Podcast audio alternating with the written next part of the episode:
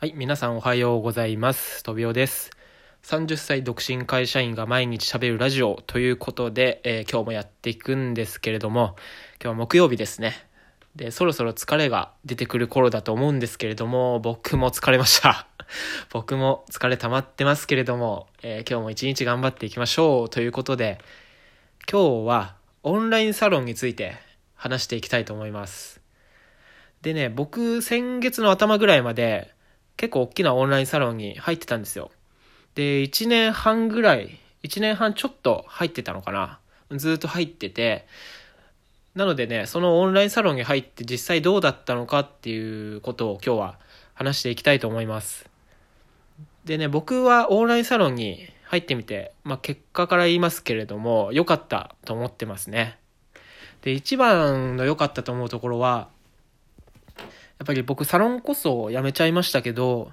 この辞めた後でもこれから何かの形でずっと繋がっていくんだろうなっていう人と何人か知り合えたんですよね。うん、だからね、そういう人たちと出会えただけでも僕はかなり良かったと思っています。元取れたと思ってますね。うん。で、その人たちっていうのは普通に生きてたんじゃ、まあ知り合わないだろうなっていう人たちなので、うん、だからね、まあ本当にサロン入んなければ出会ってなかったですね。うん。で、あとはね、まあいろんなことを学んだんですけど、まあ一番は、まあ自分からなんか行動しないと本当に何も起こらなかったので、だからそういう意味でいろいろ行動してみて、自分から、えー何かを行動を起こすっていうね、行動力がついたと思います。本当にね、自分から何かしてみないと本当に何も起こらないですからね、オンラインサロン入っても。そう。で、まずは僕は、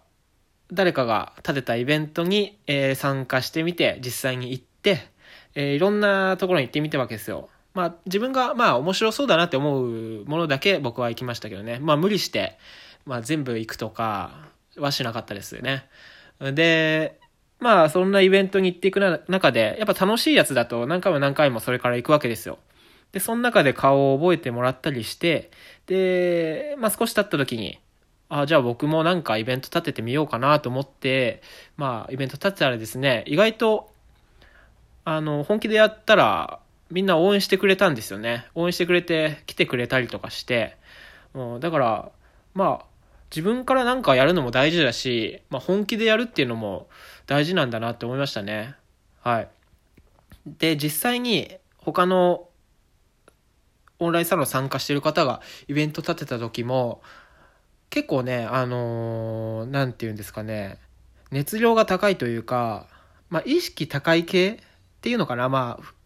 普通の一般から見たら、うん、そういう人たちがね、結構多いような感じだったので、そういう人たちって結構本気でやるんですよ、何でも。で、そういう本気でやってる人を見ると、やっぱ応援したくなるんですよね。うん。だからね、本気でなんか自分からやってみるっていうことの大事さに僕は気づきましたね、オンラインサロンに入って。うん。で、それと合わせて、まあやっぱり普段生きてるような中じゃ体験できないことも僕たくさん経験できましたね。うん。まあ例えば芸能人の人とかと、まあ一緒になんかゲームをやってみるとか、そういうこともできましたし、まあいろんな知識を得ることもできたと思いますね。うん。だから、まあ時間的に、時間とかあとお金とかに、まあある程度余裕があるような人だったら、僕は、興味があるんだったら一回入ってみたらいいと思います。うん、特にね、あの、地方から出てきて、まあ土日、結構時間的に余裕があるっていうようなね、そういう人だったらね、特にね、やってほしいと思いますね。はい。で、オンラインサロン入るんだったら、どんなサロンに入ればいいのかっていうところなんですけれども、まあ今となってはね、まあ例えば料理に特化したサロンとか、あの漫画に特化したサロンとかそういうのがあるんで、まあそういう自分が興味があるものがはっきり決まってる人だったら、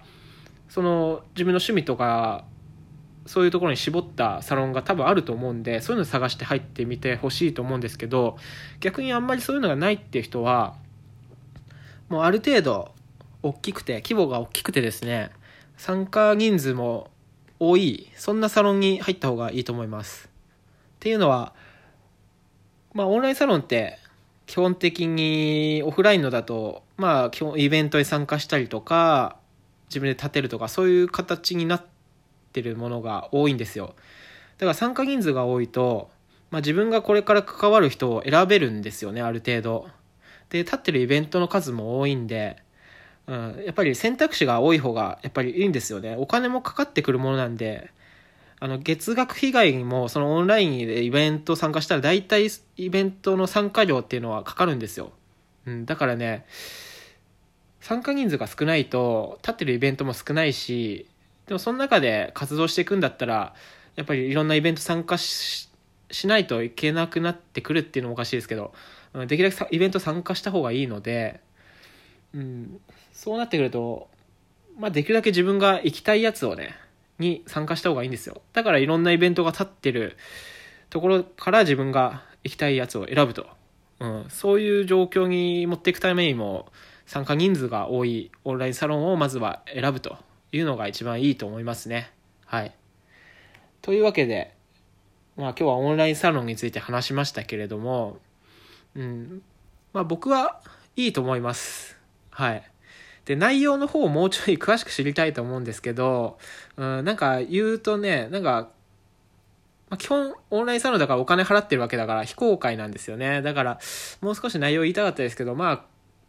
まあ、ざっくり言うと、今日話したのが、まあ、全てかなと思いますね。はい。